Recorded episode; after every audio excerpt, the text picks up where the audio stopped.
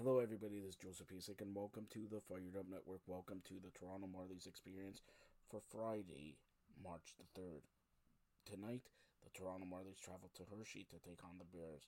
The Hershey Bears defeated the Toronto Marlies 4 3. Hershey scored three goals in the second. The Marlies scored three goals in the third. Scoring for the Marlies tonight Johnstone, Holmberg, and Johnson with his second of the game, eighth of the season. With the loss, the Marlies fall to 37 wins, 15 losses, 2 and 1 for 77 points. The Hershey Bears are 34, 13, 5 and 2 for 75 points. The Marlies travel to Lehigh Valley tomorrow at 7:05 in their next contest. Once again, the Hershey Bears defeat the Toronto Marlies by a score of 4-3.